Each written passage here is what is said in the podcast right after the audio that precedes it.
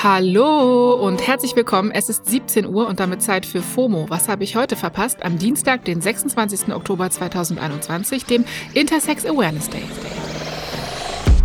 Mein Name ist Jasmin Polat und heute geht es um Baldwin, Balvin und Basler.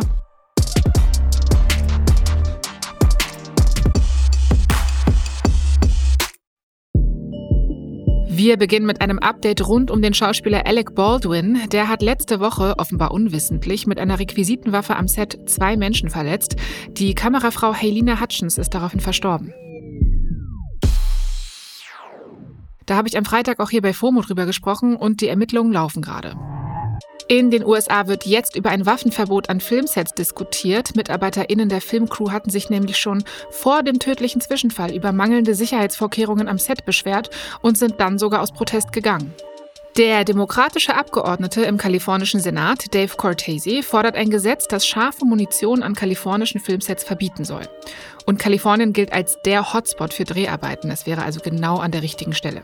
Außerdem ist auf change.org eine Petition online gegangen, die ein Schusswaffenverbot und bessere Arbeitsbedingungen für Filmteams fordert. Die Petition hat schon extrem viele Unterschriften gesammelt. Bei Redaktionsschluss gab es ca. 33.000 UnterzeichnerInnen. Ja, und während jetzt also wichtige Gespräche und Diskussionen laufen, um solche traumatischen Ereignisse in Zukunft zu verhindern, meldet sich Donald Trump Jr. aus dem Nichts zu Wort, obwohl wirklich niemand gefragt hat. In seinem Webshop hat Trump Jr. ein T-Shirt verkauft, auf dem steht Guns don't kill people, Alec Baldwin kills people. Ja, wirklich. Knapp 28 Dollar hat das Ding gekostet. Außerdem hat er unter anderem ein Meme auf Instagram geteilt, auf dem die Cartoonfigur Homer Simpson ein Schild trägt mit der Aufschrift Let's all watch Alec Baldwin blaming the gun. Wenn ihr euch jetzt zurecht fragt, wie, was, wie kann man nur? Ich habe zwei Antworten. Erstens, das ist Donald Trump Jr.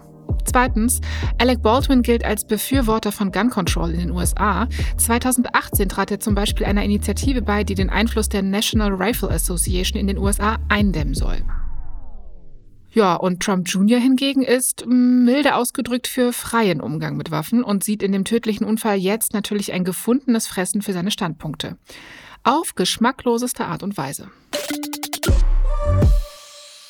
Wir kommen von Baldwin zu Balvin und es bleibt auch geschmacklos. Jay Balvin ist ein kolumbianischer Reggaeton-Star und hat vor einiger Zeit den Song und das Musikvideo Perra veröffentlicht. Ein Feature mit der Rapperin Tokisha. Perra ist Spanisch für Hündin, kann aber auch als Bitch übersetzt werden und der Songtext und vor allem das Video haben für viel Kritik gesorgt. Über den Fall hat meine Kollegin Dana schon in der Folge vom 13. Oktober gesprochen, verlinken wir euch natürlich in den Shownotes. Aber damit wir alle auf demselben Stand sind, in dem Video sieht man unter anderem, wie Jay Balvin zwei leicht bekleidete schwarze Frauen mit Hundeohren an der Kette herumführt und die Rapperin Tokisha in einer Hundehütte post. Das fanden viele zu Recht furchtbar. Sogar die kolumbianische Vizepräsidentin Marta Lucia Ramirez hat einen offenen Brief zum Song veröffentlicht, in dem auch steht, dass das Gesamtkonstrukt von Perra die Rechte und Würde von Frauen verletze. Das Video zum Song ist jetzt auf jeden Fall offline und Jay Balvin hat sich in einer Instagram-Story entschuldigt. Das Musikvideo, sagt er, habe er schon vor über einer Woche von YouTube entfernt, aber weil die Kritik angehalten hat, wollte er sich nochmal öffentlich bei allen entschuldigen, vor allem bei der Black Community. Auch bei seiner Mutter hat sich Balvin entschuldigt. Die hatte nämlich in einem Zeitungsinterview gesagt, dass sie von Perra geschockt sei und sich gefragt habe, wo ist der Josecito, den ich kenne? Oh Gott, sogar Mama ist enttäuscht. Und wir wissen alle, das ist mit das Schlimmste. Also wirklich schlimmer, als wenn sie einfach meckern. Oh, insgesamt einfach unangenehm alles. Und es geht auch unangenehm weiter. Ein TV-Sender hat nämlich einen handelsüblichen Schmunzeltweet kurzzeitig für echte News gehalten. Der Comedy-Autor Fabian Köster arbeitet zum Beispiel für die Heute-Show und hat letzten Freitag einen witzigen Tweet abgesetzt. Er hat ein Foto vom Ex-Fußballstar Mario Basler gepostet, auf dem dieser gerade in typischer Basler-Manier in einem Interview bei Sport 1 wild gestikuliert und spricht. Darüber hat Köster geschrieben, die junge Kerle da mit ihren Langzeitstudien. Zu meiner Zeit, da haben wir uns morgen eine Poggelimpfung, mittags Malaria und abends vier Wodka Lemon reingeknallt. Und heute kommen die da mit Bedenke, lass ich impfe verdammt nochmal. Danke an meinen Kollegen Pablo für diesen kleinen Einspieler der Extraklasse.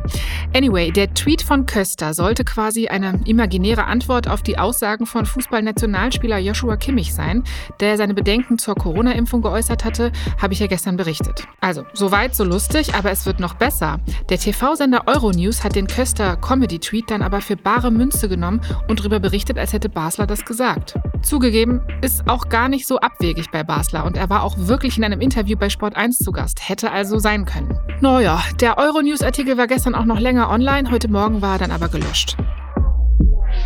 Eieiei, unangenehm, ärgerlich. Hoffentlich hatte da nicht jemand seinen letzten Tag als Redakteurin. Für Peter Altmaier war heute auf jeden Fall der letzte Tag im Bundestag. Nach 27 Jahren hat sich der noch Wirtschaftsminister standesgemäß mit einem Tweet verabschiedet, den ich hier, auf mich passend, leicht abgeändert wiedergebe. Guten Abend, Deutschland. Heute endet meine FOMO-Sendung nach guten sechs Minuten. Ich habe gekämpft und gerungen für Deutschland und Europa, für meine Überzeugung und für meine Partei. Mit Respekt für alle Demokraten. Danke für Support und sorry für Fehler. Macht's gut und besser. Thanks!